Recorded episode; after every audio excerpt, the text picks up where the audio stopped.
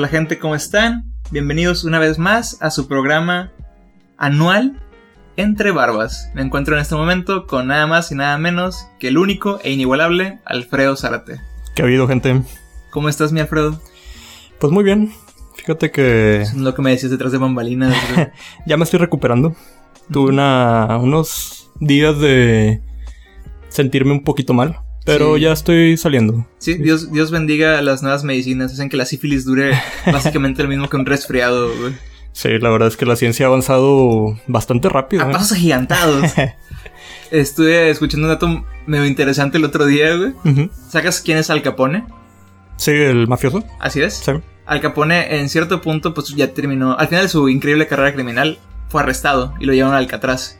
Okay. Donde pues terminó llevando mini imperio criminal dentro del Alcatraz, como pasa en cualquier como pasó aquí en el... ¿Cómo se llama? El que está ahí por... ¿El Topo Chico? Andar el Topo Chico, sí. Sí, yo creo que eso debe pasar en básicamente todas las prisiones de ese estilo, donde tienen criminales de alto rango. Sí. Sociedades criminales se terminan formando ahí mismo por lo mismo, ¿no? O sea, uno creería que tendrían mejor forma de mantener diluido... De controlar. Eso, pero pues al instante que pones tantas mentes criminales que conocen tantas mañas y tanto forma de violar la ley en un solo sitio, pues empiezan a crear ideas. Entonces el vato tenía ahí su mini celdita lujosa con sus guardias y todo el pedo, y manejaba un poquito todo lo que se llevaba a cabo dentro de la cárcel. Y después de varios años, güey, lo dejaron libre. Es un dato que no mucha gente conoce, pero no lo dejaron libre por eso, güey. No lo dejaron libre por su increíble nivel criminal. Lo dejaron libre porque parece que no sé si antes o después de ingresar a la cárcel contrajo sífilis. Madres.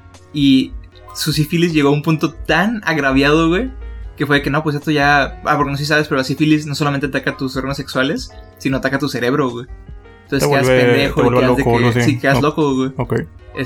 Terminas de que alucinando constantemente. De hecho, el vato menciona que constantemente veía las... No sé, a todas o ciertas de sus víctimas anteriores. Uh-huh. Y sus guardias, en muchas ocasiones lo cachando, que gritando, estando solo y cosas por el estilo, güey. Y ya llegó un punto que ya estaba bien madreado de la cabeza. Y lo dejaron ir, güey. Y poco tiempo después murió. Yeah. Pero es interesante saber que tal cual, o sea, estrictamente lo que es la palabra, güey, fue liberado, güey. Sí, de hecho fue justo lo que me pasó esta semana. todavía no muero, pero ya estoy en la etapa de locura, creo. Uh-huh. ¿Sabes? A veces me pregunto cómo tienes conocimiento de ese tipo de cosas tan específicas, güey, sobre mafiosos. Ah, bueno, cuando uno... Bueno, más que todo es conocimiento sobre sífilis. Y ahí va como que saliendo para diferentes ramas. Ajá. Es que, bueno, ¿cómo decirlo? Cuando uno contrae esas enfermedades, empiezas a ver un poquito más... Tienes que investigar al respecto en Google. Es como formar parte de un club, Alfredo. Tienes que llenarte de esta información para no ser... Un novato del club, güey. Tienes que volverte un experto dentro de él. Ya. Y empiezas a coderte con la gente famosa con ladillas, la gente famosa con herpes, güey. El otro día me tocó ver al mismísimo... Ay, no se me ocurrió ningún famoso con ETS, güey. No creo Charlie que... Sheen. Digo, muy posiblemente, güey, haya muchos famosos posiblemente con... todos, güey. Bueno, no sé si todos, pero yo creo que debe haber muchos, pero obviamente es información que jamás saldrá a la luz, ¿no? O quién sabe. Yo lo vería al contrario, güey. Yo creo que... Al no ser famoso debe ser más sencillo guardarte sus secretos. Uh-huh. Pero cuando eres famoso, ¿cuánta gente no está revisando tus historiales, güey? Tus pinches, Cualquier examen médico que te hayas realizado, buscar cómo poder sacar un poquito de jugo de eso, güey. Sí, y pasarlo ser, en... Pero siento que esos güeyes obviamente pagan un chingo, güey, para exactamente para eso, privacidad. Que pase eso. Ajá. Uh-huh. Pero nunca lo sabremos, porque nunca seremos famosos ni multimillonarios. Alfredo... No sé cómo decirte esto. Yo lo digo por la sífilis que tengo. No sé cómo decirte esto, güey. No sé si eso te llega a preocupar un poquito. Pero ya somos famosos, güey. El episodio anterior tuvo tanto alcance que Walmart va a invertir. Exactamente, güey. Porque consideraron que nuestro capítulo funcionó como psicología inversa, güey. Porque sí, estamos criticando Walmart. Se levantaron las acciones, güey, de Walmart, güey. Gente está comprando en línea de que... Ajá. Todas las televisiones se vendieron, güey. Todas y cada una de ellas, güey. De hecho, Sanborns también decayó por... Es que así funcionó. Dimos una mala opinión, un mal review sobre Walmart. Uh-huh. Pero a su vez, güey, todo el mundo que escucha este podcast sabe que somos, Mentirosos, compulsivos e idiotas. Y que todo lo que decimos... o la gran mayoría de las cosas que decimos están equivocadas, erróneas o simplemente son mentiras, ¿no? Bien hecho, gente. Entonces funciona al revés, güey. La gente toma este podcast, estas palabras que decimos como un qué no hacer. Bastante... creo que van bien, o sea, creo que... sí, creo que es un buen consejo. Ajá. La verdad es que si hubiera tenido la oportunidad de no escuchar mis propios consejos en el pasado, probablemente estaría en un mejor sitio.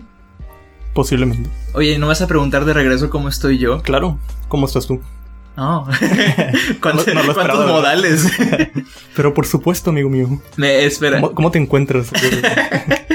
Sí estaba esperando que me lo regresaras porque quería comentar que me siento bastante melancólico el día de hoy, güey. ¿Y eso a qué se debe, amigo mío? Tomé una mala decisión el día de hoy, Alfredo, y quiero confesarla aquí enfrente de todos, enfrente de toda esta audiencia en vivo en donde grabamos Entre Barbas. Decidí hace tan solo un par de horas, antes de que llegaras aquí para empezar a grabar, ver el final de Bojack Horseman, güey. Madres, güey. Sabes que eso probablemente preocupó más a ti y a la audiencia que lo de la sífilis. Sí, güey. Madre, sí. Porque la sífilis tiene solución, pero Bojack Horseman deja cicatrices que no se borran, güey. Justo estaba... todavía no lo termino. De hecho, yo me quedé en la tercera temporada. Quiero ponerme al corriente, sí. Pero... igual sin spoilers, ¿me podrías decir más o menos en qué capítulo te quedaste? Si recuerdas aquella escena, creo que es un final de temporada. ¿Cómo se mueren? En el que... es que no sé cómo contarlo sin spoilear, porque no quiero decir ninguna razón ni ninguna cosa que pueda llegar como a dar a entender algo. Dame una palabra clave, pero que sea... que solo se entienda con contexto. Digamos que Bojack está lejos de la sociedad, viviendo en una casa. Ah, ya sé. Sí. Ya. Ok. Nuevo México. Puede ser que sí, sinceramente no me acuerdo de dónde está, pero... posiblemente. Ya me acordé. Hay escenas muy crudas en esa temporada. Pero acabas de pasar a la cuarta. Sí. Ok. Creo que sí. Y me estaba gustando bastante, ¿eh? O sea, la verdad es que no la dejé de ver por algo malo. Creo que son de esas veces que simplemente se te va el tiempo y para cuando te acuerdas ya perdiste el hilo de la historia y tienes que como ver un capítulo antes de donde te quedaste para recordar. Sí, los clásicos capítulos también que son resúmenes de lo que ya pasó en temporadas pasadas. De hecho, en esta última temporada, que es la temporada 6, no existe tal resumen. Y sí tocan base en muchos puntos que se vieron en temporadas pasadas, yéndose hasta la temporada 1, güey. Muchos chistes, muchas referencias, muchas cosas de ese estilo vienen desde allá, güey. Entonces hay momentos en los que sinceramente ya no me acordaba, güey. Yeah. Hay un momento en que sale una actriz de la cual hacen broma de ella en la primera temporada y sale como demostrando que esa broma que hicieron de ellos, que fue lo más mínimo, terminó cambiando por completo su vida, güey. Y no estaba fresco cuando... sobre esa información cuando lo estaba reviendo, ¿no? Es como que, ¿quién es ella? ¿Por qué está haciendo esto importante? Oye, y... pero, bueno, dime. No, discúlpame, pero te iba a comentar que entiendo perfectamente también el por qué la puedes llegar a dejar, porque es una serie pesada. No es sencillo como maratonearla, es como para digerirla un buen rato. Sí, güey, digamos que no es pesada como en contenido de que te estén aventando, ¿cómo le dicen a eso? Infodumps, como mucha información o algo así. Creo que es pesada en el hecho de que te deprime un chingo, güey. Sí, güey, es muy pesada. De hecho, yo pasé mucho tiempo con la intención de ver Bojack Horseman, pero sin aventarme, porque sentía que si yo estaba en un mal punto de mi vida y entraba a ver Bojack Horseman, me iba a caer bajo, güey. Es como bajo. El Oyasumi Pum Pum, güey, de las, ¿cómo se dice? Caricaturas americanas, ¿no? Ajá, efectivamente, creo que es una excelente comparativa, güey. En especial porque los protagonistas son animales. Bueno, Pum Pum no es un animal, pero lo ponen como si fuera un pollo. Al principio. Creo que siempre, ¿eh? No hay un punto en el que ya termina siendo como una cosa bien bizarra, como un cactus con ojos. Bueno, sí tienes un buen punto. Estoy hablando de Bojack Horseman a propósito. Oye, del 1 al 10, ¿qué tan deprimente está toda la temporada final o el capítulo final? Es que Bojack Horseman... no quiero que... así como spoilers. Sí, no voy a abarcar eso porque es muy nueva. De hecho salió ayer. Sí. Ayer 31 de enero, hoy estamos grabando 1 de febrero. Sí, ¿verdad? Sí. No, es de hecho 32 de enero. En serio, mira, fíjate, me alegra mucho que esta nueva administración presidencial haya cambiado. Sí, viste esos chistes de que enero estaba durando un chingo. Oye, duró un vergo, güey. Duró demasiado, güey. Se me hizo bien extraño. ¿Será que Saturno está en regresión y... está implotando, güey, haciendo implosión el universo? El tiempo-espacio, güey. Sí, fue doloroso enero, güey. Fue muy largo. ¿Por qué crees que lo hayamos sentido de esa manera, güey? Yo asumo, mi teoría, si me permites mencionarla antes que la tuya, fue por la falta de dinero, güey. Porque todos estábamos bien gastados, güey. Y cada día era una batalla para sobrevivir, güey. Sí, güey. Encontrando esas como bolsitas de capsub y galletas saladas que regalan en ciertas cafeterías. Maruchans echadas a perder, güey, de hace 3 meses. Agarrabas una maruchan, güey, y la partías en 2 pedazos y luego son otros 2 pedazos y sucesivamente. Infinito. Hasta tener maruchans infinitas, güey. Sí.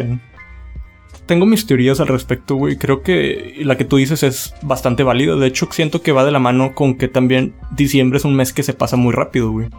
Por temas de vacaciones, aunque sean algunas personas no tienen tantas vacaciones, pero suelen tener como días más libres que el resto de los meses. En general, ¿no? La carga es más ligera, ¿no crees? Sí. Mucha gente tiene la mentalidad de entrando el año lo revisamos. Exacto, ándale, güey. Ajá. Entonces también siento que va por ese lado, güey, de que la gente pospone cosas para enero, güey.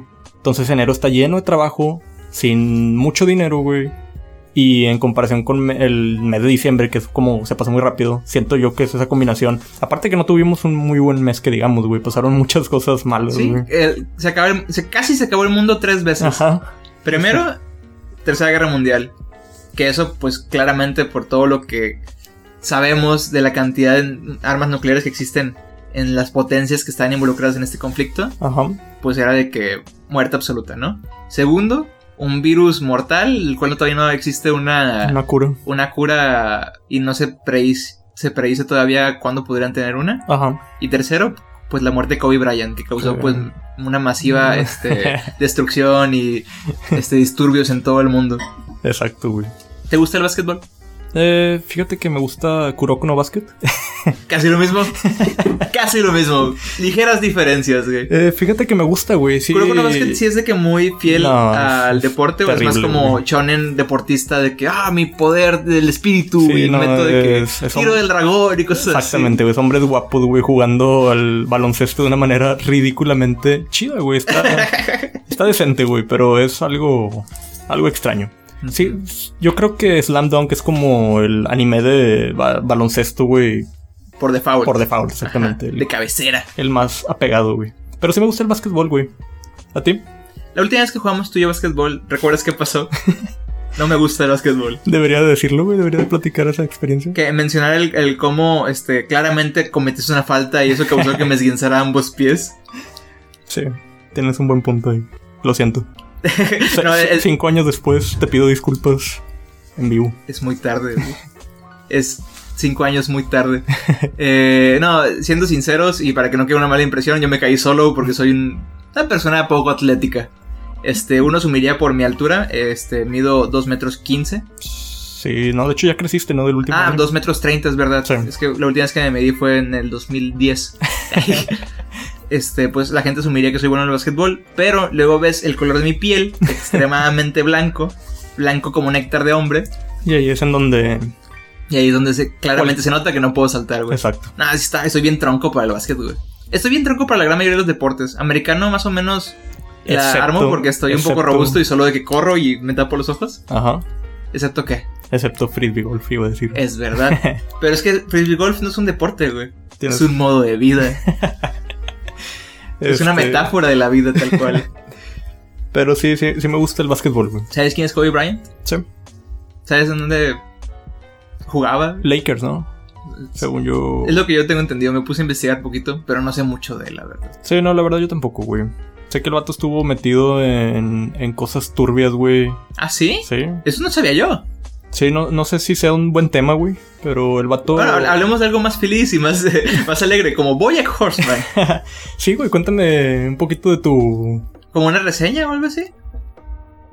O mi impresión general sobre la última temporada. Más bien mi duda es como si está depresivo, o sea, o sientes tú que al final como que te deja un buen sabor de boca, no sé si me explico.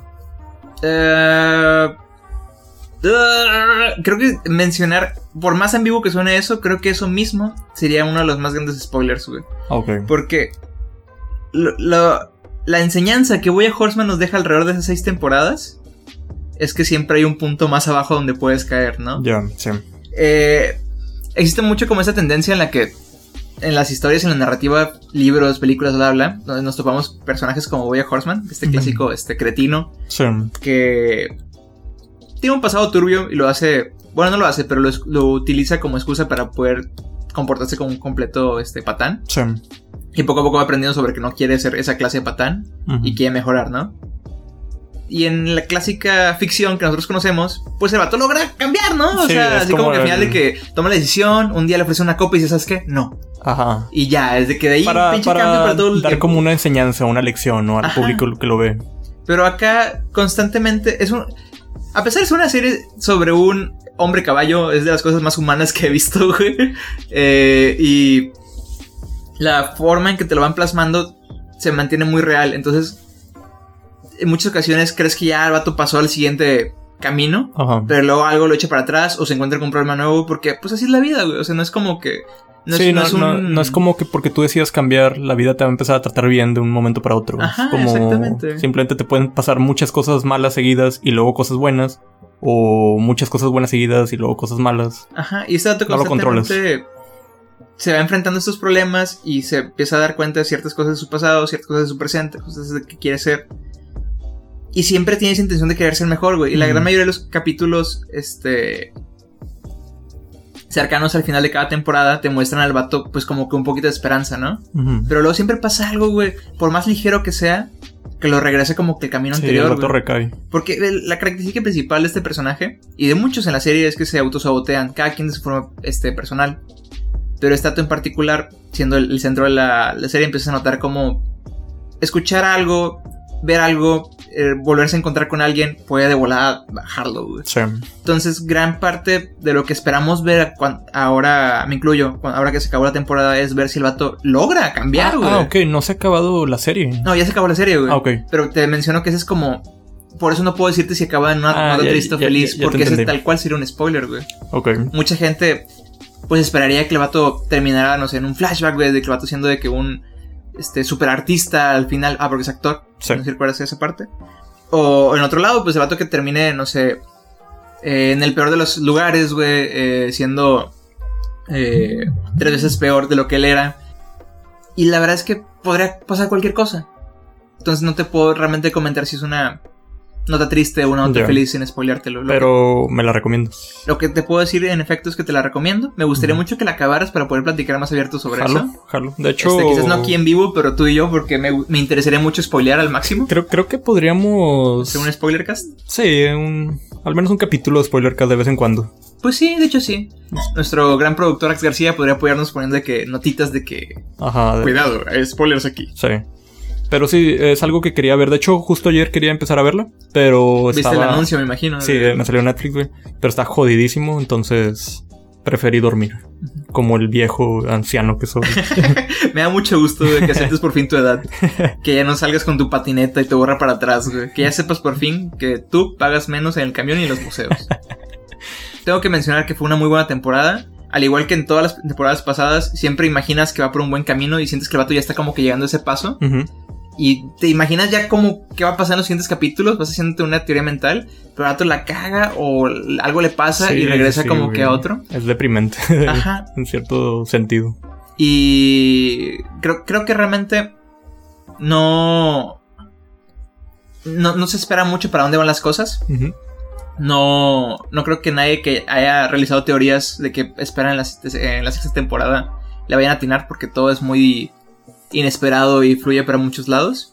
Pero lo que sí puedo mencionarte es que se siente un gran incremento, no solamente en el desarrollo de Bojack, sino en el desarrollo de cada uno de los personajes que han interferido en la vida de Bojack. Eso es muy chingón, ¿no? Ajá. O sea, el character development, güey, es algo que se aprecia de cualquier autor, escritor, lo que sea, güey, que ponga eso en sus personajes, güey. O sea, que de punto A, güey, a punto B haya una mejora, güey, o no una mejora necesariamente, pero sí un cambio en su personalidad y en su forma de ser que le, no sé, lo hacía hacer cosas malas, güey. Uh-huh. No sé, o sea, siempre se aprecia, ¿no? Sí, en efecto.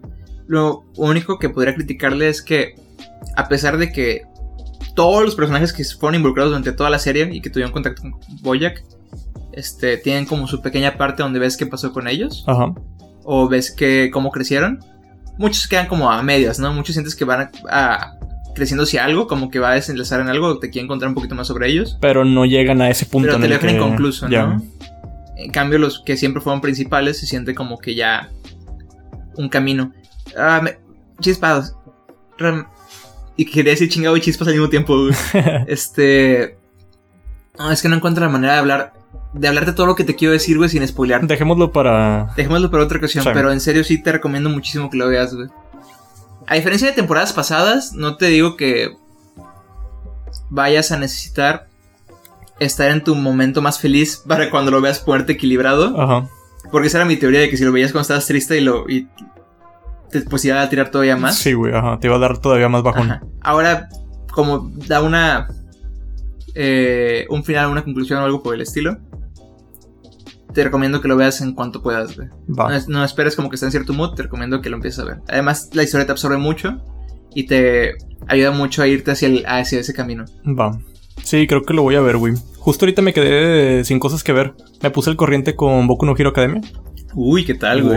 Güey, neta que... Solo puedo decir, güey, no quiero entrar mucho en detalle, güey, para no spoilear también a la gente, güey, que nos escucha. Pero solo quiero decir que Mirio Togata, güey, a.k.a. Lemilion, es mi nuevo personaje favorito, güey. En la vida. De la vida. No sé si de la vida, pero sí definitivamente de Boku no Hero Academia, que tiene muy buenos personajes, güey. O sea, es difícil... Como que tener un favorito, pero es que ese güey se ganó mi Kokoro, güey. Al 100%. Desde el momento que parece que es como al final de la temporada pasada, sí. Que sale literal nada más en un capítulo, güey, sí, demostrando sus increíbles poderes. El vato, te lo venden con madre, güey. De que chingo de carisma, güey, chingo de fuerza, güey. Y sí, el vato... Y como que su ideología de... ¿Sabes qué? Muy, muy parecida a la Don Mai, ¿no? De siempre sonriendo, siempre viendo cómo se ve el símbolo de justicia... Sí. Símbolo de paz. Sí inspira y es algo que series como estas, clásico shonen, es la clase de personaje que aspiras quizás a llegar a ser, sí, y de bola te envuelves con él. No sé qué tanto hayas avanzado tú en la temporada o... No he visto nada, amigo, cero. Y no sabes qué pasa, o sea, nunca leíste el manga tampoco. No, tampoco. Okay. Entonces te la recomiendo, Mi plan era acabar Demon Slayer, okay. Y luego ya seguir con esa. Buen plan. Pero no sé si me estoy de que perdiendo algo muy bueno. De que quizás diría a parar Demon Slayer para darle a Boku no Hero. No, yo le seguiría con Demon Slayer solo por el hecho de que ya está terminada la temporada. Ajá. Y Boku no Hero Academia sigue todavía en emisión. Todavía sigue en transmisión. Sí. Oh, ya veo. Correcto. Entonces preferiría darle un poquito más. O sea, se terminó, digamos, la primera parte de la temporada. Ajá. Como la... Sí, de que Fierce Half. Están aplicando la clásica de... Es la misma temporada, pero te lo voy a dar en dos porciones. Exacto, ya cambiaron de opening y todo el pedo. Eso hicieron también con Bojack Horseman a propósito. Ah, ¿en serio? Sí. ¿Cambiaron de opening?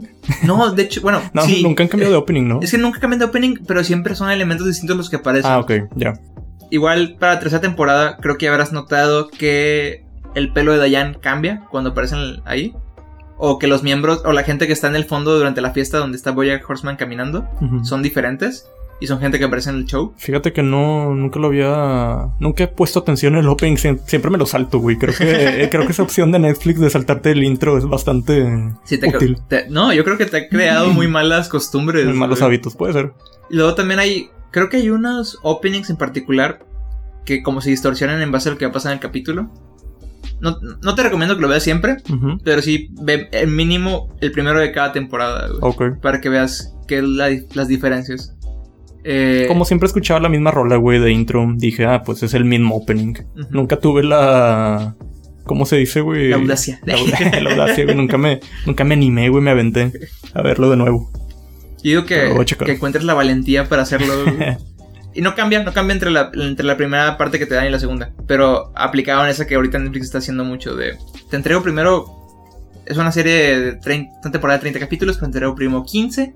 Aunque ya están listos todos, pero me voy a esperar a que no haya nada en transmisión para ponerlos. Yeah. Y que siempre haya gente viendo mi plataforma. Es un buen plan, sí. La han aplicado con varias cosas y les ha funcionado. Oye, pero perdón, te distraje, güey. Estábamos hablando de Boku no Hero. Ajá. Me acuerdo nada más de cuando explicaron los poderes del Lemilion. Ajá. Que están muy chidos. Que es... Básicamente que se puede traspasar las cosas, como sí. Katie de X-Men. Sí, básicamente. Pero no sé si ella también, digo, la neta no sé mucho de X-Men. Cuando se materializa de nuevo dentro de una superficie sólida, el güey sale disparado porque no pueden contenerse dos objetos sólidos dentro del mismo espacio, no sé si me explico. Sí, entonces el güey sale disparado. Física. Exactamente, güey, because física. Entonces el güey sale disparado con un chingo de fuerza hacia donde él quiere ir, ¿no? Está cool, güey. Me gusta mucho su diseño de personaje, güey. Me gustan sus ojos, que por una razón desentonan bastante del resto de... Se parece un chingo a Tintín. Sí, güey. Se me figura mucho a Lucas de Airbound. Sí. Tienen cierto parentesco. De hecho, hay una imagen bien chida en internet donde photoshopearon a Lemilion con la ropa de Lucas, güey. Se ve muy chingón. Y poniendo que en el fondo a puros personajes de Smash, me imagino. Sí, sí, sí. Creo que sí la he visto, güey. Me bola un vergo, güey, ciertas características de este vato. Uno, el que grita ¡Power! Sí, para sí. Todo, güey, como pinche Terry Crews en comercial de desodorante. Y también me embola un chingo que le pusieron ese pinche trait completamente... O sea, me encanta cuando personajes que son claramente serios, güey, claramente poderosos, les ponen un trait tan pinche pendejo, güey. Uh-huh. Como que este vato, como se hace transparente, más bien se hace... Sí. Incorpóreo. Incorpóreo, sí. Pues la ropa se le cae, güey, cada vez que usa su poder. Y me da mucha gracia eso, güey. Sí, está con madre, güey. Pero me encuentro comiendo chocolate en este momento. No te preocupes. Muy poco profesional de mi parte, ¿eh? La verdad es que sí. La verdad es que estoy ofendido. Lo considero muy poco profesional, güey. Pero se ve muy bueno ese chocolate, güey. Gracias, gracias. Si quieres, aquí está, amigo. Con confianza. Muchas gracias. Pero fuera de eso, güey, sí, terminé My Hero Academia, güey. Y me quedé así como que, ¿ahora qué seguirán? Y justamente me salió así como en Netflix de que nueva temporada de Bojack, güey. Y dije, oye, quizás es buen momento de ponerme al corriente. Porque no solo es nueva temporada, sino que es la última, güey. Entonces creo que para evitar spoilers... Porque estamos seguros, güey, de que internet y Facebook en particular va a estar lleno de spoilers de Bojack. Muy probablemente. Yo ya los estoy viendo. ¿Sí? O sea, ya van varias veces que veo imágenes de Bojack. No sé si tal cual es un spoiler, pero son como frases o cutscenes. Cosas así, güey, que prefiero evitarlas, no los he leído. Pero no sé, me preocupa un poquito. No sé si consideras que hay algo muy spoileable dentro de la... Es que justo eso estaba pensando ahorita que lo mencionaste. Hay como cosillas que sí son spoileables. Uh-huh. Pero creo que no arruinan para nada... La experiencia. Yeah. Suena muy mamador, ¿verdad? Ahorita que estoy escribiendo Como comes chocolate. ¿Mande? Como comes chocolate. Como chocolate. No, mi impresión o lo que... Mi descripción de Bojack Horseman. No. O sea, creo que es bastante spot on, la verdad. Es que realmente creo que aunque te lleguen a spoilear la última temporada, que no voy a hacer, uh-huh, porque es demasiado reciente, aún así creo que te puede llegar a sorprender y a gustar muchísimo. Okay. Porque no es tanto sobre lo que pasa, güey, sino el cómo lo dijeran, güey. La aventura. Que dicen, güey. Y la verdad es que, pues... No, ¿sabes qué? Voy a guardarme esta frase que estaba a punto de decir. Ok. Pero creo que tanto tú como yo, como cualquier otra persona que ya ha tenido varios años encima con diferentes experiencias, tanto buenas como malas, uh-huh, mínimo una frase de las que van a decir aquí, o mínimo una experiencia, o mínimo una metáfora o algo, van a sentirse como... Sí, algo ahí picar, güey. Ok. Sí, está verdad, muy chido, güey. Está muy, muy chido. Ya tenía ganas de verla, pero acabas de incrementar esas ganas de verla, güey. Oye, de repente Bojack Horseman saca... Este pinche episodio se va a volver de que... completamente Bojack Horseman. No. De repente Bojack Horseman saca unas cosas... Por un lado, o sea, frases o momentos en los que sientes que realmente te está llegando. Uh-huh. No sé, voy a verlo del chango que corre. Sí, cuando este Bojack está intentando hacer ejercicio, ¿no? Sí. Esa es una frase que fácilmente puedes simplificar y ponerla aparte y compartirla y es algo que llega. La de síguelo intentando o algo así, ¿no? Sí, de que cada día es más sencillo. Sí. De que, o sea, está bien cabrón, güey. Y cada día tienes que esforzarte un chingo. Pero cada día que va pasando es más sencillo. Es más sencillo, sí. Y se lo es dice... algo aplicable a ejercicio, pero también aplicable a la vida, ¿no? Es como... y en ese momento en el que se lo dice a Bojack es como que le funciona muchísimo porque no... Bojack no lo interpreta como que, pues sobre correr o sobre algún deporte, lo interpreta como que sobre buscar mejorar, güey. Ajá. Y está con madre, güey. Pero luego hay otras cosas que es el efecto completamente contrario, güey. Pero es igual de llegador. Y ahí es no tanto como inspirador, sino más como... Sientes como esa... Te sientes identificado. Sí. Lo cual es muy chistoso sentirte identificado con un caballo de 2 metros. Digo... Habrá gente. Hay personas que entran en esa categoría. Pero eso no es lo que iba. Lo que quería mencionar es que Bojack Horseman... Hay momentos en los que toma unas libertades para dirigir los capítulos de formas muy, muy inesperadas, güey. Hay cosas que... Al final de cuentas es una comedia. Sí. Para la gente que no ha visto Bojack Horseman es una comedia sobre un caballo, un hombre caballo. Uh-huh. Que en los 90s fue parte de un... un show... De una comedia. Sitcom, ajá. Estilo... No sé, de que... Full House o algo por el estilo. Y que pues el vato solo quiere seguir viviendo ya en el pleno 2020. de la fama que tuvo, güey, tratar como de agarrarse esa fama y sobrevivir con ella. Entonces es algo como muy sencillo que puede dar como a cualquier otra sitcom, y tiene bromas a veces que son muy tontas y a veces como que muy de slapstick, cosas por el estilo. Pero luego hay unas libertades que se toman. Por ejemplo, hay un capítulo en la quinta temporada que todo el capítulo, güey, es solo una toma, güey. O sea, todo el capítulo es un personaje enfrente en un podium diciendo un discurso, güey. Vaya. Todo el capítulo, güey. Los 28 minutos que dura.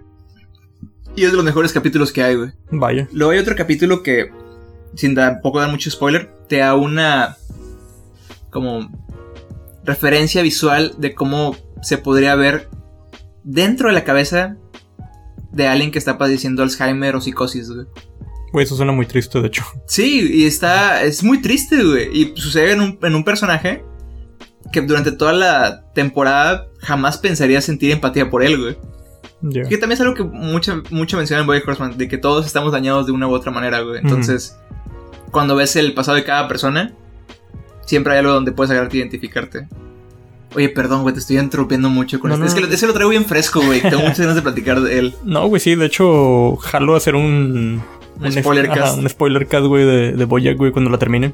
Que muy probablemente sea en esta misma semana, güey. ¿En serio? ¿Tú crees? Sí, güey, de hecho, Boku no Hero la maratonía en esta semana. Todo lo que me faltaba, que era parte de la temporada anterior también. Ajá. Sí, tengo unas tendencias algo autodestructivas, güey, en mi manera de ver series, güey. Y hablando de autodestructivo, Bojack Horseman.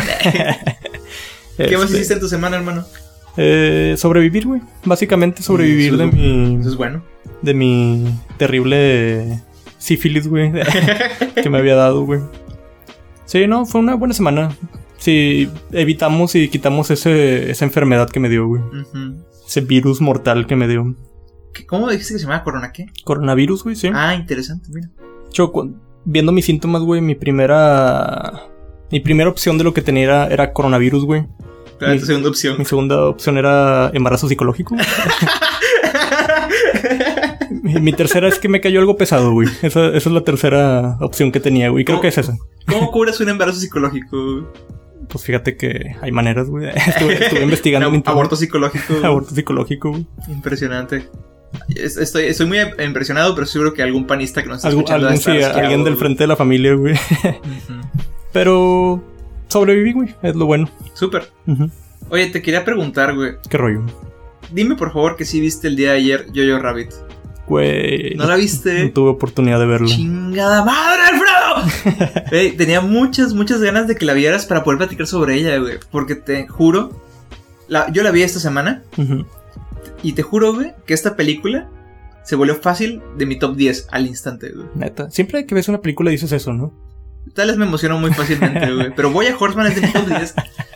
Puede ser, güey, pero es que realmente...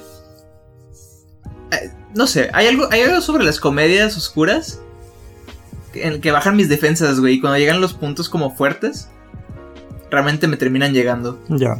Y es que, no sé, güey, nunca esperé en ningún momento que una película sobre el holocausto me fuera a causar tristeza, güey.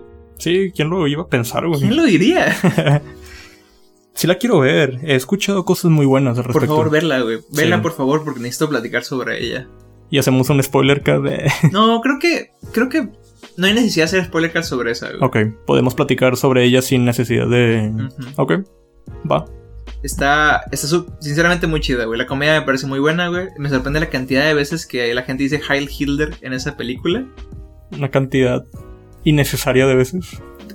En el contexto no es innecesario, okay. Pero me parece muy cómico el cómo, pues de cierta manera es un tabú, güey. De cierta manera hasta es ilegal en unos países. Sí.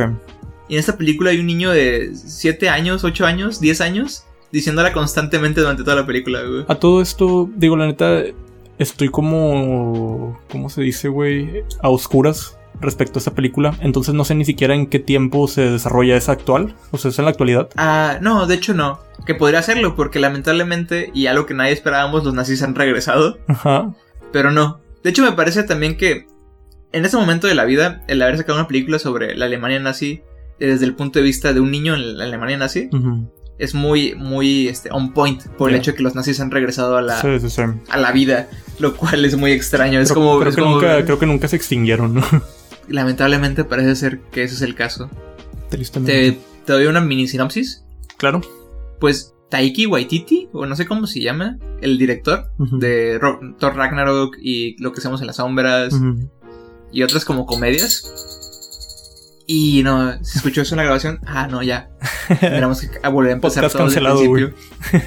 Este güey, pues se le ocurrió la idea de realizar una película de la Segunda Guerra Mundial desde la perspectiva de los alemanes. En este caso tomó la decisión de poner a un pequeño niño durante finales de la Segunda Guerra Mundial.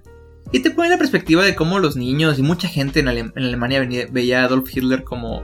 pues como una superestrella, güey. Sí, como un héroe, ¿no? Básicamente como los Beatles, güey. Sí. O los Rolling Stones. De hecho, al principio te ponen de que... escenas reales de cómo la gente veía pasar a Adolf Hitler y se le corrían. O sea, parece como si estuvieran hablando de alguien... sí, de que una figura heroica, güey. Ajá, exactamente. Salían de que... a saludarlo y abrazarlo y... súper emocionados todos, güey. Multitudes impresionantes. Y pues, desde la perspectiva de un niño... fácilmente moldeable. Pues lo ve como un superhéroe, güey. Lo ve como lo más grande que puedes lograr ser. A tal punto que este morrillo, güey... tiene un amigo imaginario. Y su amigo imaginario es Adolf Hitler, tal cual, güey. Sí. Y pues trata de cómo este morrillo lo envían a un campamento como de entrenamiento de soldados, güey, para niños. Para que vean cómo son las increíbles actividades que hace un soldado, como aprender a sobrevivir y usar armas y cosas por el estilo. Y su compañero imaginario lo ayuda ante todo el camino. Ya. Y pues trata sobre eso, güey. Es una comedia. Ok. Suena, digo, algo había escuchado al respecto, pero no sabía tal cual como que si era de qué en la actualidad o si era en aquellos tiempos, pero creo que lo resumiste bastante bien, güey. Entonces me la recomiendas. Sí, mucho, bastante. Me gustaría poder hablar un poquito más sobre los personajes que salen y el cómo siento que interpretan muy bien ciertos puntos, detalles de la producción que realizan que me parecen muy de que adecuadas. Pero no te la quiero sobrevender, aunque creo que ya lo hice. Sí, es lo que estaba a punto de decirte, güey, de que... Ya, vale, la vas a ver de que nada, estuvo bien aquí. Me la estás hypeando, güey. Fíjate que suelo, a pesar de que alguien me hypee una película o una serie o lo que sea, güey, trato de como quiera ir con expectativas neutrales, güey. Ajá. Porque cuando vas con expectativas súper altas de algo, güey, sueles salir decepcionado, güey. Creo que es muy común. Es un buen consejo. Muy buen consejo. La neta es que creo que es un consejo que le daría a las personas que nos escuchan, güey, de que ver las cosas con expectativas neutras, güey. No esperar demasiado de algo, porque creo que si esperas demasiado de algo es fácil, como, no sé, güey, es fácil salir decepcionado de lo que veas. Pero de todas maneras, te recomiendo mucho que la veas esta siguiente semana. E igual en nuestra siguiente transmisión platicamos sobre ella. Un poquito más allá. En nuestro capítulo de Bojack Horseman / Jojo Rabbit. Jojo Horseman, en efecto. Bojack Rabbit. Y... en general, ¿qué más hiciste, güey? ¿Qué más hiciste tú en tu semana? Fíjate que hice un listado, güey. Quise ser más profesional con todo este pedo del podcast. Ok. E hice un listado de las cosas que realicé esta semana. Y que me gustaría platicar aquí contigo. Son de que dos cosas, ¿no? Vi Bojack Horseman y vi Jojo Rabbit. Básicamente, güey. Quiero hacer la mención, güey, que este es un documento de Google Drive que tú y yo compartimos. Ajá. Me gustaría hacer la mención de que son las cosas que pusimos. Obviamente no se van a hablar de todas en este capítulo, no se van a hablar todos los temas que pusimos. Ajá. Pero me gustaría que vieran el contraste. Por mi lado es hablar de el Sega Genesis Mini. Ajá. El Brujero, o sea, la serie de The Witcher, ajá. Jojo Rabbit y top de momentos que te han llegado. Esto lo quería conectar con Jojo Rabbit porque hay un momento que me gustó mucho. Ok. Ahora vamos a compararlo con los tuyos, güey. Temas de Alfredo. Top peleas de anime. El largo pesar de nuestra miserable y vana existencia en este plano astral. Eso es bueno, güey. Eso es muy bueno. ¿Qué tanto conviene comprarse una PC para jugar? Consolas versus PC. Argument. El hombre contra Dios. Güey, pinche tiche. Y caricaturas favoritas. Güey. Yo creo que podemos conectar El hombre contra Dios y caricaturas favoritas fácilmente. Y Bojack Horseman, güey. Pues básicamente esto que yo mencioné en mis temas es lo que estuve haciendo, güey. Estuve mucho jugando un juego llamado Lisa. Ok. Que estoy a punto de acabarme, entonces creo que... mejor hablo sobre él cuando me lo acabe. ¿De qué consola es? ¿O de qué plataforma? Lo estoy jugando en PC. Ok. Creo que está en las demás consolas. Honestamente no chequé, güey. Es un juego bastante... es viejillo y se siente bastante anticuado. pero la verdad es que está muy muy bueno. Bueno, voy a hablar un poquito sobre él, una mini sinopsis. Es un juego, tiene una vibra muy parecida a Airbound o a... Es un RPG. Ajá, o también a Undertale, sobre todo en su comedia, güey. La comedia de este juego es como que muy... sassy. Ok. Y también es como medio negra, a diferencia de la comedia que manejan quizás en Undertale y en... Airbound, que es muy light. Ajá. Y trata sobre... haz de cuenta que hubo un desastre en el mundo que no es especificado durante el juego, que creó que la gran mayoría de la naturaleza muriera, güey, y que vivíamos en un mundo posapocalíptico, básicamente. Uh-huh. Donde murieron muchas plantas, muchos animales, hay pocos recursos. Todo se puso muy hostil. Y por alguna razón murieron todas las mujeres, güey. Ok.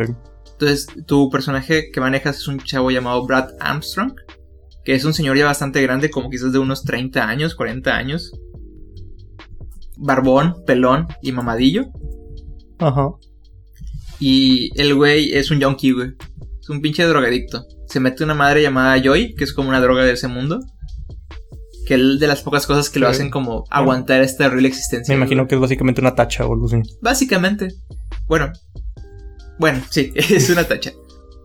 Y este güey, en uno de sus increíbles viajes por la droga, güey, se despierta en un páramo del desierto, escuchando un llorido, güey. Le parece muy extraño y va caminando para ver hacia dónde viene ese ruido. Y se encuentra unas sábanas, y entre las sábanas había un bebé, güey. Ok. Y el primer pensamiento de este dato es de que no mames, güey, este es un bebé recién nacido. Eso quiere decir que hay una mujer en este mundo que dio luz a este bebé. No puede ser. Y está súper sorprendido y lleva al bebé así como a su guarida o a su casa donde están sus demás amigos. Uh-huh. Y les comenta lo que pasó, de que no puede ser, eso es increíble. Y empiezan a revisar al bebé y descubren que el bebé es mujer, güey. Ajá. Uh-huh. Entonces todos caen como en la conclusión de que no mames, güey, este bebé va a pasar una vida horrible. O sea, si caen en las manos equivocadas va a sufrir, güey, va a pasar tormentos. Y sobre todo en este mundo tan hostil donde nosotros muy apenas podemos sobrevivir. ¿A qué infierno ha llegado este bebé? Y el Brad se pone en la misión de protegerlo, güey. Y ya ves, vas así viendo cómo Brad protege al niño, güey, va, criándolo. Bueno, a la niña le pone una máscara para que la gente no se dé cuenta que es, una mujer. Ajá, exactamente. Y todo el show. Y todo esto va muy bien, güey. Y vas viendo así como que pequeños saltitos demostrándote cómo han pasado los años, güey, cómo se llevan con la niña y todo el pedo. Ajá.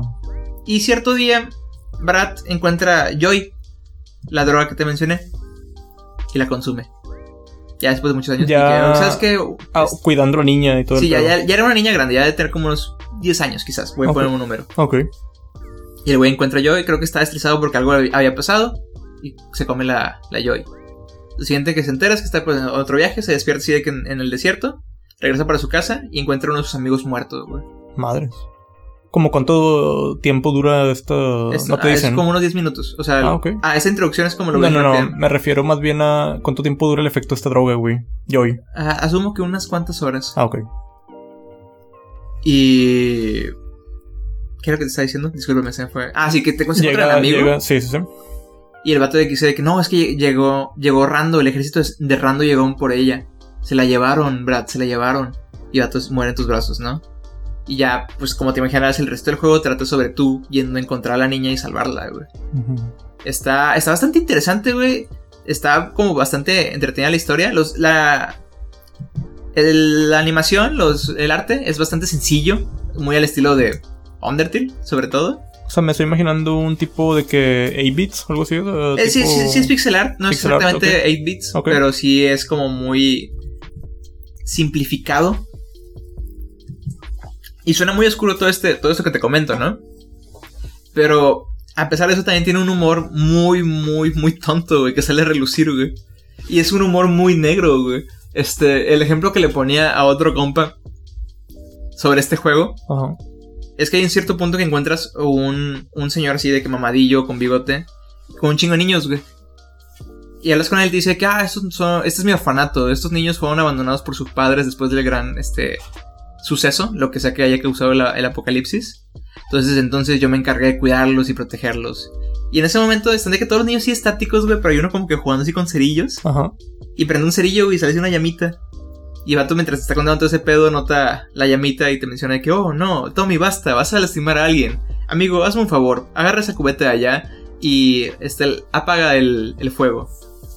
Y el vato, y tú, tu personaje, va a agarrar la cubeta, uh-huh, vas a lanzársele al fuego. Y resulta que era gasolina, güey. Y se prenden de que todos los niños en llamas, güey. Ok. Y el vato bien tranquilo que, no, amigo, esa cubeta no. Me refería, es la cubeta de gasolina. Me refería a aquella cubeta de allá. Y se mueve la cámara de que hasta bien arriba, güey. Ajá. Y está la cubeta de agua encima de una colina.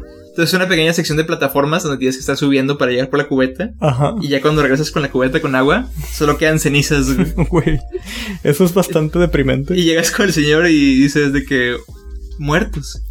Todos muertos, todos estos pobres huérfanos muertos. Esta es la segunda cosa más triste que me ha pasado esta semana.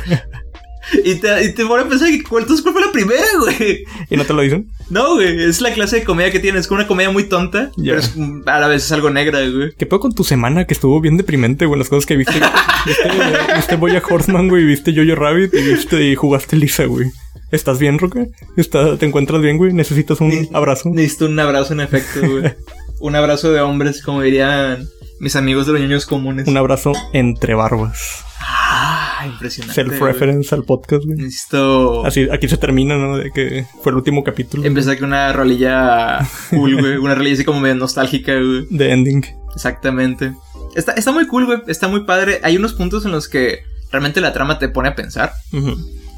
Ahorita donde voy, se está distorsionando un poquito la trama, no tanto en encontrar la morrilla, sino en encontrar qué es el Joy. Ah, porque okay, el Joy se fue una parte importante dentro del gameplay. Eso está chido, güey. O sea, siento que fue como que en lugar de solo meterlo como... ¿cómo le llaman a esto, güey? Un dispositivo para acelerar la trama. Ajá. O para hacer la trama. Esta es como parte vital de la trama. No de sé hecho, si me explico, es parte, güey, del gameplay, güey. Porque haz de cuenta que... casi siempre tú y tu party vas encontrando gente en tu camino y se vuelven parte de tu party, como cualquier RPG. Pero casi siempre tú eres el más cabrón en meter los putazos, güey. Tú eres el damage dealer. Porque estás en Joy, güey, bien cabrón. O sea, estás de que en efectos de... Cuando estás normal, pegas putazos bien cabrones, güey. Pero cuando estás en Joy, pegas putazos más cabrones. Y la forma en que ponen los putazos es como estilo, quizás, juego de peleas. Ok. Tienes dos modos, que es el de... como libre y el de... skills nada más. Ok. Puedes gastar skills, puedes presionar skills para gastar tu barra de mana y hacerlo directamente de que puñetazo fuerte, uh-huh, o bola de fuego, o lluvia de puñetazos. O puedes entrar a modo libre y con la WASD, las teclas del teclado, uh-huh, empezar a meter putazos, güey. W es de que putazo hacia arriba, A es putazo hacia el lado. Oye, suena chido. Ajá. Y si haces cierta combinación, güey, convoca los skills, güey. La Fireball es de que dos putazos hacia arriba y uno hacia abajo. Ya. Yeah. La lluvia de putazos es bla bla. Entonces haces daño por los putazos y luego daño extra por el skill que activaste, güey. Entonces te conviene más como aprenderte los... aprendértelos y usarlos en modo libre. Exactamente, güey. Pero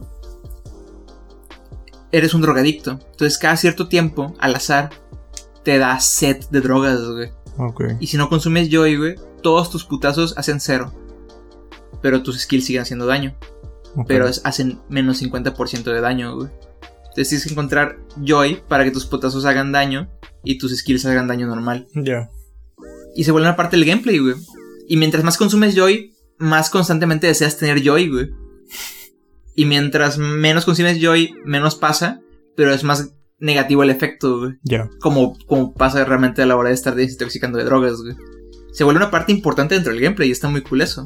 Apenas te iba a preguntar si este juego estaba en Switch, en Nintendo Switch, pero lo dudo completamente, güey, por este tema de drogas, ¿no? Uso de drogas. De hecho, hay cosas muy, muy pesadillas, güey. Hay... Bueno, creo que es importante mencionarlo. Todavía no me consta hasta qué nivel llega. Pero hay mucha referencia a violaciones y abusos de ese estilo. Suena pesado. Por más caricaturesco que se vean los dibujos, sí hay como referencia a eso, güey. Entonces, si es un tema sensible para usted, radio escucha, quizás le recomendaría... No me consta hasta qué nivel llega, hasta el momento ha sido puro comentario. Pero si es un tema sensible para usted, quizás sería recomendable no revisar este, sí, como este juego. Como un trigger, ¿no? Ajá. Hay un güey que aparece constantemente en el juego, güey. No conozco su nombre hasta el momento, pero es un cabrón como con unas hombreras de fútbol americano y rubio. que se aparece contigo y parece que te conoce, pero nunca menciona quién es. Uh-huh. De que, Brad, nos volvemos a encontrar. ¿Quién eres tú? Ah, eso no importa ahora. Pero... Suena que viene un plot twist. Probablemente. Plot twist incoming, güey. Pero el vato te lo topas constantemente. La primera vez que te lo topas es después de que reclutas a tu primer companion. Ajá. Uh-huh. Y el vato te ofrece que... Te reta de que tienes dos opciones, Brad. O me das todo lo que posees, armas, pociones, todo. O matas al companion. Lo sacrificas por mí. Shit. Y pues se abre la caja de diálogos y salen de que... Opción 1, darle las cosas. Opción 2, matar al companion. Opción 3, es pelear contra él. Y que sí, pues voy a defenderme. Tus putazos cuando recién empiezas el juego hacen como 15 de daño, 20 de daño. Sato hace 180,000 de daño. Oh, su madre. Ahorita en el punto que voy, que estoy a punto de acabar el juego, hago como 1000 de daño, güey. Okay. Estoy de que lejísimos todavía a este cabrón, sí, güey. Entonces, pues yo en mi primera ocasión, pues elegí, después de ver que no podía vencerlo, elegí darle mis cosas, güey. Que es también un gran sacrificio, porque como... Tienes cosas importantes o cosas que te ayudan bastante. Deja tú eso, es muy difícil encontrar dinero y cosas, güey, yeah, en general, güey. La gran mayoría de los enemigos que matas te dan de que, no sé, un coin. Ya. Yeah. Y las armas que te llegas a topar que se venden cuestan de que 128 coins. 200 coins. Sí, sí, suena complejo de poder comprarlos. Ajá. 1000 coins, hay unas cosas bien chidas a este punto que ya vale de que 800 coins, cosas por el estilo. Entonces sí es como muy caótico. La gran mayoría de los ítems que tenía eran cosas que me dropeaban también enemigos o ciertos bosses. Entonces, a lo que quiero llegar es que dar esta clase de tributo, uh-huh, sí es pesado, güey. No es como algo tan sencillo. La segunda vez que me lo topé, ya tenía muchos compañeros conmigo, güey. Y me ofreció... Y cuando me lo topé dije, ah, pues está bien, ni modo. Ya sabía que me iba a volver a topar. Tuve la suerte de gastar casi todas las pociones que tenía en el dungeon. Uh-huh. Entonces, que me quite todo no va a ser tanto pedo. Oh, Brad. Eso no me va a demostrar nada. Necesito ver que has crecido como persona. Ver qué es lo que realmente te importa. Vamos a ponerlo así. Sacrifica a 2 de tus compañeros. Shit. O dame tu brazo izquierdo. Y en ese momento piensas, ¿cómo que mi brazo izquierdo, güey? Y literal te le arranca el brazo izquierdo, güey. Y eso hace que de aquí en adelante... ¿Te lo arranca sin elección? ¿O no, tú eliges, güey? Okay. O matas a 2 de tus companions o te arranca el brazo izquierdo. Y a la hora, las consecuencias de no tener un brazo izquierdo es... 1. Menos defensa para siempre, güey. 2. Menos vida para siempre, güey. Skills perdidos, me imagino. Pierdes skills, güey, porque ya no puedes usar del WASD, ya no puedes usar los que corresponden al lado izquierdo, güey. Entonces ya no puedes hacer ciertas skills en particular, güey. Ya solo puedes hacer de que, no sé, golpe con brazo derecho o cabezazos o cosas así. Fireball ya está completamente salida del sistema, bla, bla. Y yo, honestamente, decidí mejor sacrificar a mis amigos que perder el brazo, güey. ¿Qué clase de ser humano, güey? El peor, güey. Porque este juego te hace realmente considerar qué es lo importante, güey.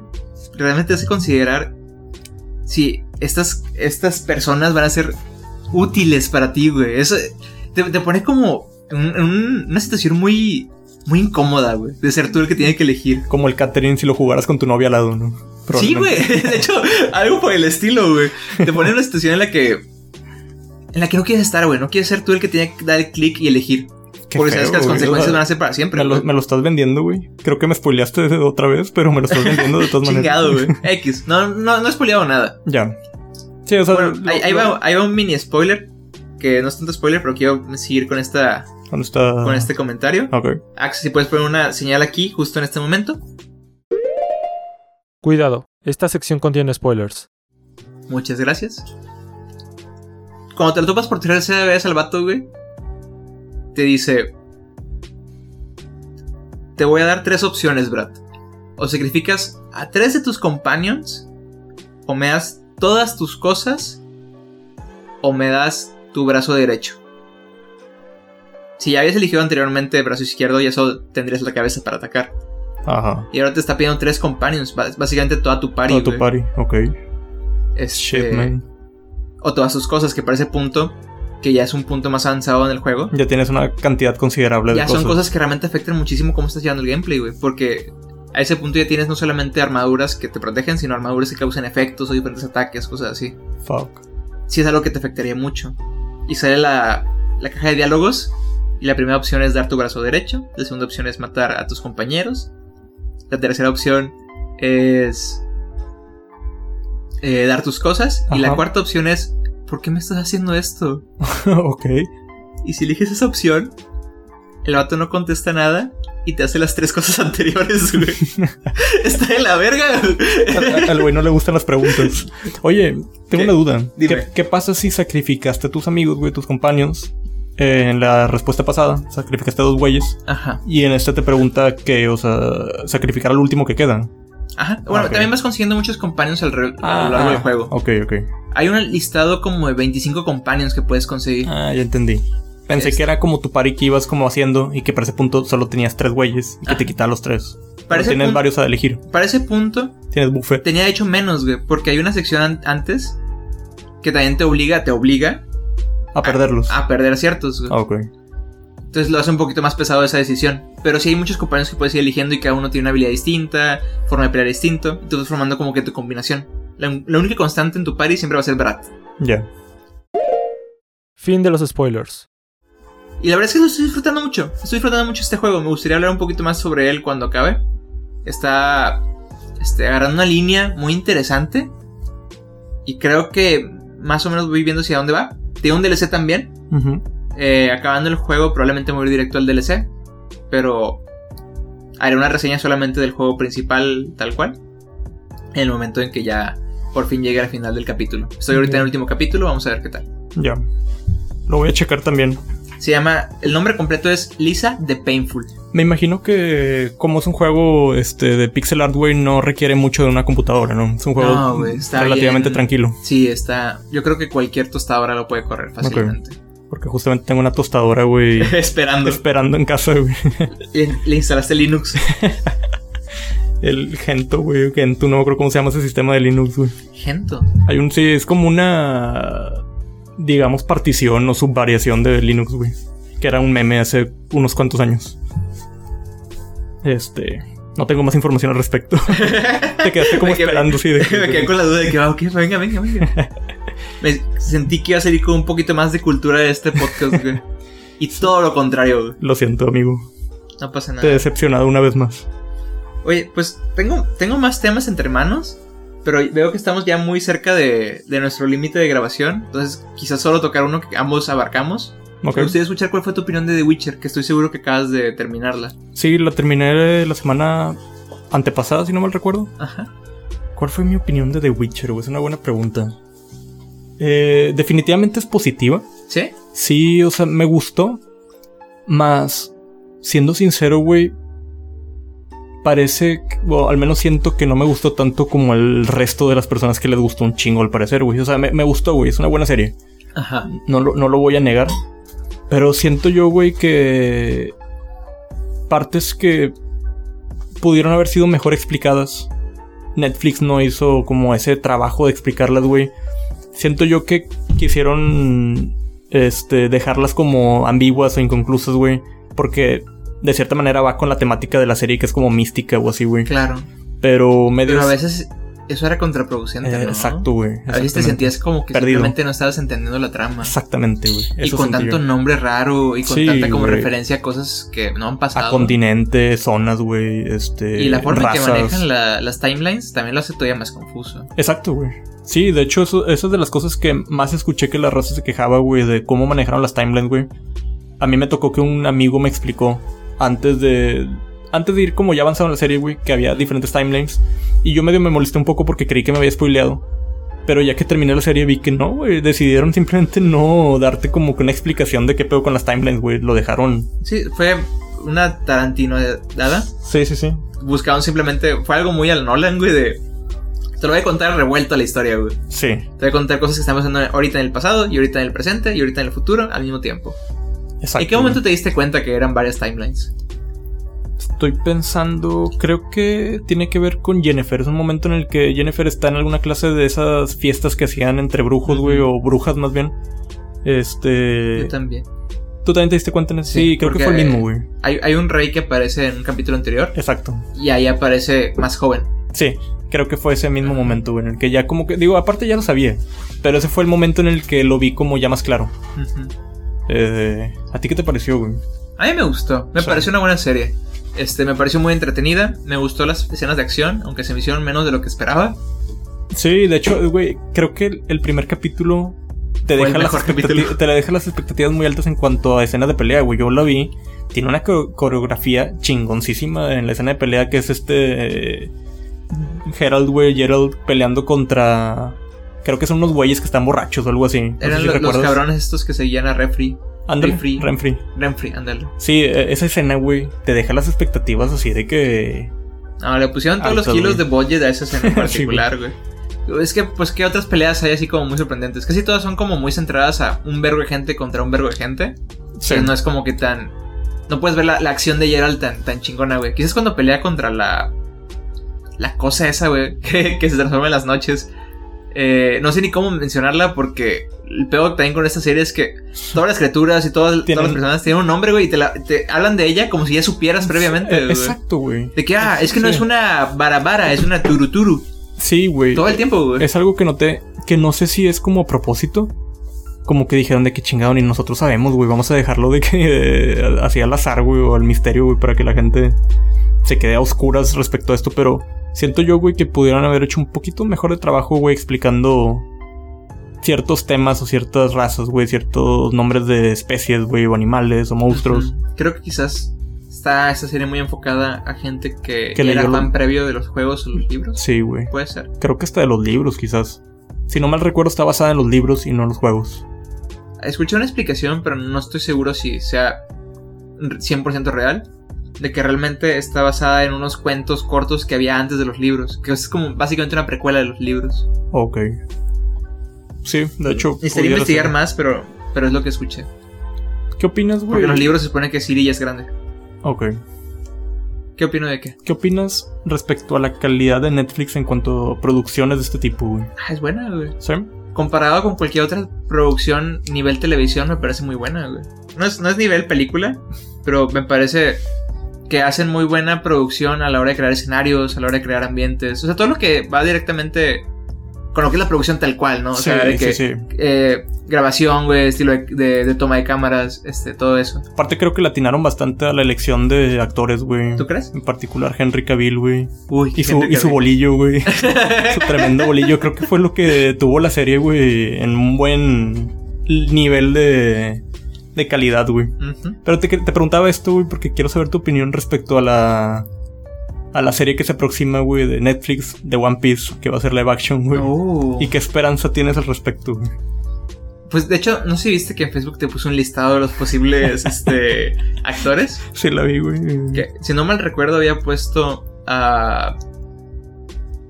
¿Cómo se llama este cabrón, güey? Al mismo vato de Scott Pilgrim. ¿A Michael Cera? A Michael Cera como Luffy, güey. Creo que es la mejor opción, sin duda. Henry Cavill como Frankie.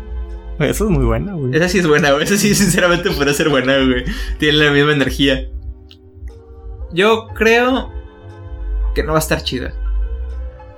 Para nosotros, güey, que ya conocemos, ya nos gusta el anime y el manga. Pero puede ser una buena introducción para la gente que no lo conoce. Tengo la curiosidad de saber cómo la van a manejar, güey. Van a ser 10 capítulos nada más. Me estoy imaginando que de una hora cada uno, güey, similar a... Como una mini historia, güey, de One Piece. ¿Crees que vayan a interpretar de que el inicio de One Piece? Yo me imagino... De que Romance Down. No, yo me imagino que en estos 10 capítulos van a cubrir hasta donde entran a la Grand Line, güey. Puede ser.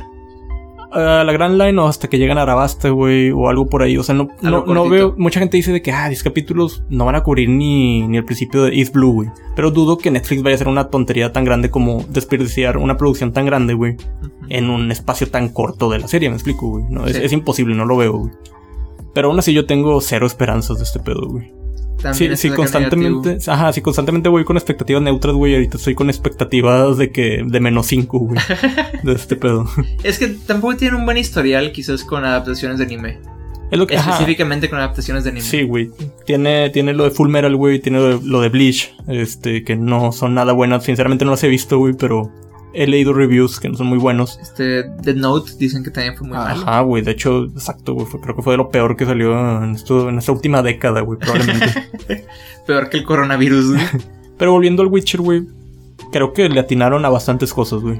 Creo que han hecho buenas adaptaciones y buen material basado en cosas más occidentales, podría decirse. Bueno, es que... Sí. Más bien quiero... A lo que quiero llegar es que excluyendo cuestiones relacionadas con anime. Sí, sí te cacho. Han hecho buen trabajo, ¿no? Vaya que... Dark dicen que ha sido súper bueno. Pinche Stranger Things ha sido súper entretenido. Uh-huh. Hay cosas para todo el mundo. Mi mamá adora... una serie donde sale Jane Fonda, que es de Netflix también. Okay. Que está muy buena, que se llama Frankie y Jane, o Jane Frankie o algo por el estilo. ¿No es el de las esposas? Sí, ese mismo, güey. Okay. El de las señoras que sus esposos son gays. Esa misma, güey. Sí, güey. Digo, genuinamente suena... Está muy entretenida y está muy cómica, güey. Y Jane Fonda es es bueno. Es buena. Siempre ha sido buena. Okay. Nunca ha dejado de ser buena. Pero bueno, Alfredo, creo que hemos llegado por fin al final de nuestro podcast. ¿Qué tal si pasamos a la sección de recomendaciones, amigo? Me parece excelente. Traes algo ahí bueno entre manos, ¿no? Sí, pero me gustaría que comenzaras tú con tus recomendaciones. Oh, qué amable. ¿Cuántos modales? Se ve que hubo mucho carácter de Velomen durante este podcast. Fue la enfermedad, güey. La enfermedad que me dio en esta semana. Te dio una segunda oportunidad, güey, de ver distinto la vida. Me hizo cambiar mi panorama de la vida, güey. Bien. Bueno, en esta ocasión quiero recomendar Glow. Glow es una serie de Netflix, aprovechando que estamos hablando del tema. Okay. Glow es una serie de Netflix original que trata sobre señoritas luchadoras en los 80s. Suena como un tema bastante interesante, porque lo es. Definitivamente lo es. Esta personaje que no recuerdo cómo se llama es Annie en The Community. Okay. Pero es una señorita que está en Los Ángeles porque ella es actriz. Y le está yendo súper, súper mal, güey. No queda ningún papel que ella quiera, güey. Todas las audiciones a las que va terminan mal. Hasta que una agente que le está chingue y chingue el palo le dice, ¿sabes qué? Pues está en estas actuaciones... Bueno, está este como programa alternativo que están empezando a armar, por si quieres ir a revisar. Y que nada, no voy a caer en esto. No hay necesidad de que haga esto. Y empiezas a ver durante el primer capítulo como pues su vida cayendo un poquito más y un poquito más en la desesperación, hasta que decide por sí sola ir a la audición. Okay. Y trata sobre este dato que está armando pues un programa de luchadoras muy comparado a la WWE de ese entonces, completamente enfocado a que sea que súper llamativo y brillante y completamente enfocado en la hermosidad de las mujeres. Uh-huh. Llamado Glow. Es mucho menos sexista de lo que suena. Sí, no lo dudo. Y la verdad es que empieza como algo muy tonto y toda la gente que está ahí está por condiciones como inesperadas de que realmente buscaban ser actrices pero no lo lograron, o es como que lo mejor que pudieron alcanzar, o bla, bla. Y poquito a poquito va como que creciendo la trama, vas viendo como todas estas personas que te presentan esa audición se van involucrando en la historia y van creciendo muchos personajes. Es bastante entretenida, es bastante cómica. El personaje que más me gusta es Mark Maron. Okay. De hecho es un comediante en la vida real. Mark Maron, así es su nombre real, no me acuerdo cómo se llamaba en la serie. Y el güey es como que el director de todo esto, güey. Que el vato era un director muy al estilo de películas tipo B, de que súper malas. Uh-huh. Y le dieron la oportunidad de hacer esto para poder acabar con sus deudas y empezó a dirigirlo. Pero al igual que Mark Maron en la vida real, güey, el vato es de que es súper sarcástico, güey, y súper como... Vergas, güey, estoy teniendo un patrón sobre esos personajes. Sí, güey, es lo que yo también estaba notando, güey. El vato es de que todo el tiempo está fumando, güey. Todo el tiempo es de que, bueno, hagan lo que quieran, vamos a grabar, bla, bla. Como que muy desinteresado. Ajá. Pero donde va surgiendo la trama, ves cómo realmente empieza a tener interés sobre no solamente el show, sino también sobre las personas involucradas en el show. Ya. Está muy cool, está muy entretenido, lo recomiendo bastante. Me gustaría, quizás en el futuro, va a salir la última temporada este año. Uh-huh. A mitad de año. Me gustaría en un futuro, cuando ya esté por completo acabada, hablar más a fondo sobre ella, porque hay muchas cosas que vale la pena remarcar, que por más fantasioso que suene la premisa que te di, es bastante allegada a la tierra, güey, down to earth. Realista, exactamente, güey. No sé cómo lo logras, pero siempre logras venderme, güey, una serie, güey, una historia, güey. Creo que es porque tenemos gustos muy parecidos. Puede ser, es factible, güey. Pero, digo, me da el interés de saber hacia dónde va la serie, güey. Suena chido, suena muy bueno. ¿Cuál es tu recomendación, amigo? Mi recomendación es Terminal Montage, que es un canal de YouTube que no sé si conozcas. Creo que ya me lo habías recomendado, de hecho. Ajá, bueno. Es el de las animaciones, ¿no? Exacto, sí. Es un canal de YouTube, güey, que tiene bastantitos videos, güey, sobre animaciones de videojuegos en general, güey. Bastante chistosos. Ajá. Y digo, esta semana estuve viendo varias, güey, y me dieron un chingo de risa. En particular una que se llama Speedrunner Mario vs. Millie Fox, güey. Que digo, tienes que estar un poquito adentrado dentro del mundo de... como escena competitiva de Melee, güey, y en general speedruns de Mario. Para que te dé un chingo de risa. Para que te dé un chingo de risa más, pero creo yo que aún sin estar tan metido vas a entender ciertos gags, güey, o chistes que tienen, güey. Ese video fue hecho para ti, ¿no? Tú que estás metido, de hecho, en esas dos cosas en particular, de que en el Smash y en el mundo de los speedruns. Creo que sí, güey, de hecho. Pero en general, güey, Terminal Montage es bastante buen canal, güey. Tiene videos de bastante calidad. Entonces, por eso lo quería recomendar. Excelente recomendación, güey. ¿Cómo dijiste que se llama? Terminal Montage. ¿Como de montaje? Sí, Terminal Montage, es correcto. Ok, fantástico, güey. Pero bueno, Alfredo, creo que por fin hemos llegado al final de nuestra emisión, episodio 02. Es la correcto. Tercera emisión que grabamos, güey. Es correcto. Bueno, entre comillas, porque realmente hemos grabado otras 40 anteriores. Pero sí, por pena no le hemos puesto, güey. Nos da como que así cosita. Sí, sí, sí. Oye, pues antes de irnos me gustaría muchísimo agradecer a todos los que están escuchando esta emisión, a todos los que nos han apoyado, a todos los que han dejado algún comentario. Me gustaría también recordarles que tenemos el correo de entrebarbaspodcast@gmail.com por si quieren enviar preguntas o comentarios. Y sobre todo me gustaría agradecer a Ax García, nuestro productor, siempre leal, siempre fuerte, siempre guapo y siempre efectivo a la hora de producir y dirigir este podcast. Es correcto. También a su vez le envío saludos a mis buenos amigos Daniel de la Torre y Javier de la Torre y a todos ustedes que están en este momento escuchándonos. Alfredo, ¿algunas últimas palabras para terminar? No, de igual manera agradecer a la gente que nos escucha y saludos a ti. Gracias, Alfredo. A ti, compañero. Pero bueno, Alfredo, hora de irnos, pero no lo olvides. No importa la barba de afuera, sino la que llevamos adentro. Hasta luego, gente. Bye bye.